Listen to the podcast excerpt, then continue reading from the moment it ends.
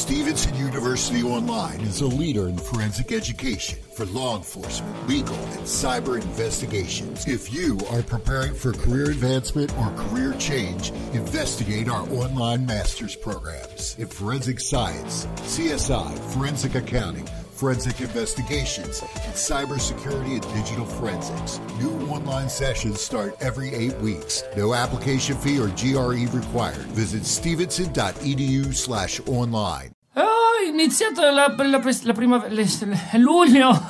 In che senso è luglio? Dove, dove è finito il tempo? Le mezze stagioni? Le rondini primavera? Niente, è luglio. Beh, poco cambia, questo è il momento decisivo dell'anno. Mm? Siamo a metà, dobbiamo far fronte a tutti i buoni propositi eh, stilati con tanto impegno ad inizio anno. Eh? Vi ricordate? Tutti felici e motivati, seduti davanti a una scrivania Ikea a scrivere obiettivi, dieta, palestra, affari, skate. Eh, a che punto siete? Ma non sono qui per farvi sentire in colpa. O forse sì. Siamo qui riuniti oggi per capire cosa diavolo succede al nostro cervello dieci minuti dopo aver programmato per filo e per segno tutte quelle cose fighissime che vorremmo fare durante l'anno. Dieci minuti dopo, eh? No sei mesi. Ma sono cose belle alla fine, no? Cioè le decidiamo noi. Eppure tendiamo a rimandarle o a dimenticarcene. Ma perché? Questo fenomeno, comunemente noto col nome di procrastinazione, è ciò che ci accomuna tutti. Un po' come l'odio per la gente che mastica a bocca aperta o l'amore per il tartufo. Procrastinare dal latino pro avanti e crastinus domani è l'atto di posporre intenzionalmente un'azione che dovremo svolgere ora a favore di un'altra attività che porta piacere a breve termine. Uno studio del 2007 sostiene che la procrastinazione sia un disturbo psichico autodistruttivo. Quindi la cattiva notizia è che siamo tutti potenziali pazienti psichiatrici, ma la buona è che potremmo essere ricoverati tutti insieme. Questa condizione porta a una certa dose di ansia e miopia temporale, ovvero l'incapacità di pensarsi in modo adeguato nel futuro. Può essere dovuto alla paura di fallire, di non avere le capacità eh, adeguate a svolgere un certo compito, quindi lo si evita. Hm? Manie di perfezionismo, cioè la consapevolezza di essere perfetti. Hm? Non era così. In realtà il perfezionismo è tutt'altro. Ovviamente, anzi può portare a vivere un loop infinito e distruttivo. Non provo a fare qualcosa perché so che non la farei bene, ma se non ci provo non imparo e non miglioro. Più evitiamo qualcosa, meno ci sentiremo all'altezza di quel compito e si finisce in quel loop chiamato rinforzo negativo. Bloccati a non fare più nulla o a guardare un documentario sull'alimentazione dell'armadillo clamidofero troncato alle tre di notte. Clamid- clamidofero. Ma cosa succede nel nostro cervello quando rimandiamo un'azione? Addentriamoci. È stato studiato che le dimensioni dell'amigdala influenzino notevolmente la tendenza a procrastinare. Sono stati esaminati i cervelli di 264 persone tramite risonanza magnetica e confrontando le dimensioni di diverse regioni cerebrali e le connessioni tra di esse si è riscontrato che i partecipanti con questa tendenza hanno un'amigdala più larga della norma. L'amigdala è quella minuscola parte di cervello che gestisce le emozioni, in particolare la paura. Mette in guardia dai possibili uh, effetti negativi di un'azione, motivo per cui nei procrastinatori questo effetto è amplificato. La corteccia cingolata anteriore utilizza le informazioni fornite dall'amigdala per stabilire come agire in una determinata situazione. Il problema è che nel caso dei procrastinatori la loro connessione è meno pronunciata e questo porta a prendere decisioni impulsive, alimentando mm, paure irrazionali. Chi invece cerca di portare subito a termine i propri impegni è meno influenzato dalle conseguenze delle proprie azioni, proprio perché hanno una maggiore resistenza ai fattori che possono generare stress. Come me. Io non, non mi stresso mai. Comunque, procrastinazione è cervello che fugge dal dolore. A favore di un piacere a breve termine, o la paura di fallire, evitare compiti noiosi e via dicendo. Ma il punto è un altro. Spesso quelle attività che rimandiamo non sono mica male, alcune le abbiamo scelte noi, no? Cioè ci piacevano. Insomma, non stiamo mica parlando di andare a, nutrire un velociraptor, Sacramento.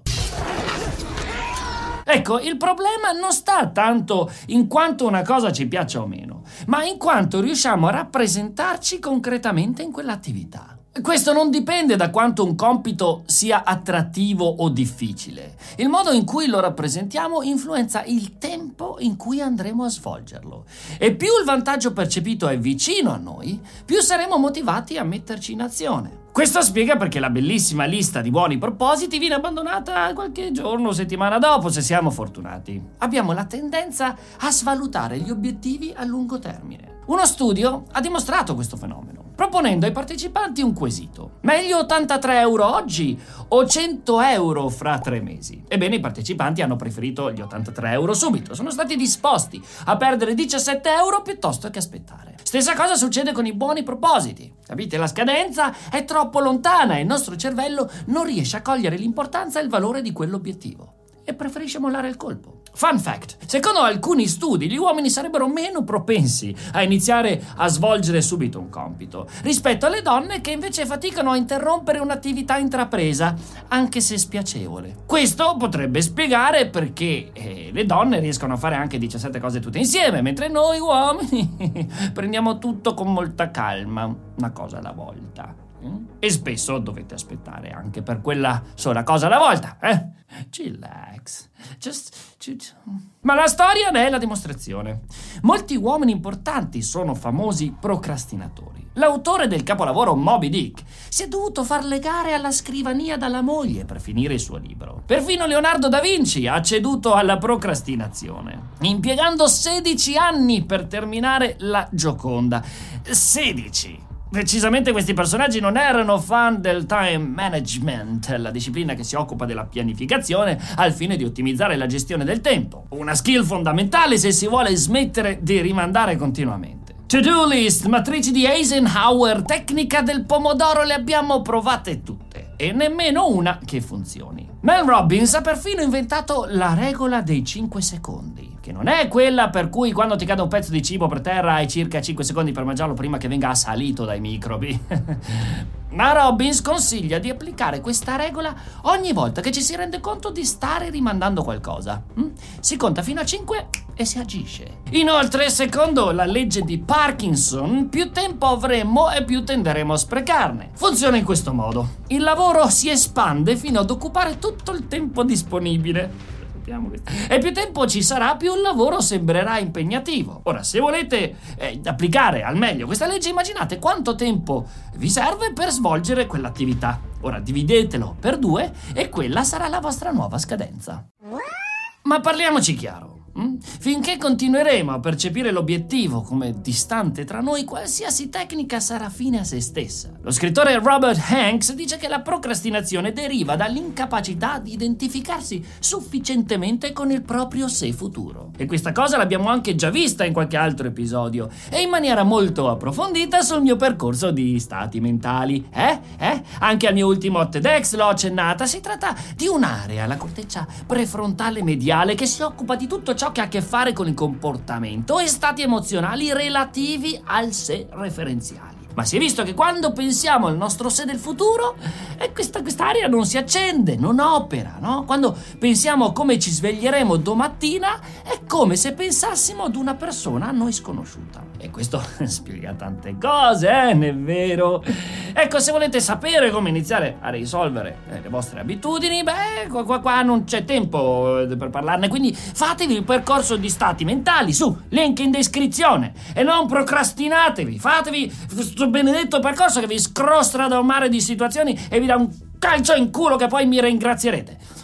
Promesso. Tornando a Hanks, visto che tutti noi amiamo mantenere un concetto positivo di noi stessi, gli obiettivi con un maggior valore personale beh, saranno quelli a cui ci sentiremmo più legati. Aumentando il valore soggettivo legato ad un'azione, aumenterà anche la motivazione. Sapete cos'altro può aiutare a fronteggiare questo disturbo psichico autodistruttivo? Una deadline. La data di scadenza, come quelle che leggi sulle confezioni degli yogurt e dici, ma sì, tanto scade a luglio, e poi ti accorgi che luglio è oggi, eh? In poche parole, se c'è una scadenza, siamo salvi. Ma si sa, non tutto nella vita ha una scadenza. Il quadro che non hai mai appeso non si decompone. Quel libro mai letto rimarrà sullo scaffale. Che stia lì ancora un po', no? Prima o poi arriverà il momento giusto. Io me lo sento. Ma il fascino dell'homo procrastinus è proprio questo. È un gran perfezionista, sempre in attesa del momento perfetto per realizzare l'opera perfetta prima o poi arriva l'illuminazione divina. Eppure questa infinita tendenza al rinvio può portarci in un fastidioso e ripetitivo loop di insoddisfazione e, an- e, angoscia e frustrazione e a lungo andare possono insorgere disturbi dell'umore come ansia e depressione. Ma, ma non voglio spaventarvi, forse un pochino. Procrastinare è dovuto tra le tante ad una mancanza di autocontrollo e da uno studio condotto da Richard Chamber nel 2007 è stato dimostrato che la mindfulness può aiutare a migliorare questo particolare tratto. In poche parole, lo stato mentale che si assume quando si procrastina è il contrario della condizione di flow. Insomma, non si parla di pigrizia. La mente dei procrastinatori seriali è molto complessa. Il controllo del gap tra intenzione e azioni, evitamento di compiti che fanno paura, l'ansia da prestazione, il perfezionismo, le liste di cose da fare mai rispettate, che, ma che richiedono tempo, standard elevati, percezione di scarsa autoefficacia. Avete idea di quante cose abbia da fare il procrastinatore? Certo che poi è costretto a rimandare impegni, compiti e cose, eh? un po' di rispetto per chi lavora. Ma quindi si, si può smettere di procrastinare? Assolutamente sì. È essenziale nella nostra eh, sopravvivenza smettere di farlo? Mm, Diciamo che per gli stessi meccanismi psicologici affrontati poc'anzi, rischieremmo di entrare in un nuovo circolo, tipo procrastinare di smettere di procrastinare. In che senso? Tutto sommato è stato verificato che la procrastinazione ha in sé del buono. È una tendenza naturale in noi uomini sapiens, stimola la creatività, evita di prendere decisioni avventate e protegge dalla iperproduttività. Quindi ah, possiamo smettere di rimandare, ma, ma possiamo farlo anche domani, via, con calma. Con calma. Chillax, che la vita è lunga se non muori domani.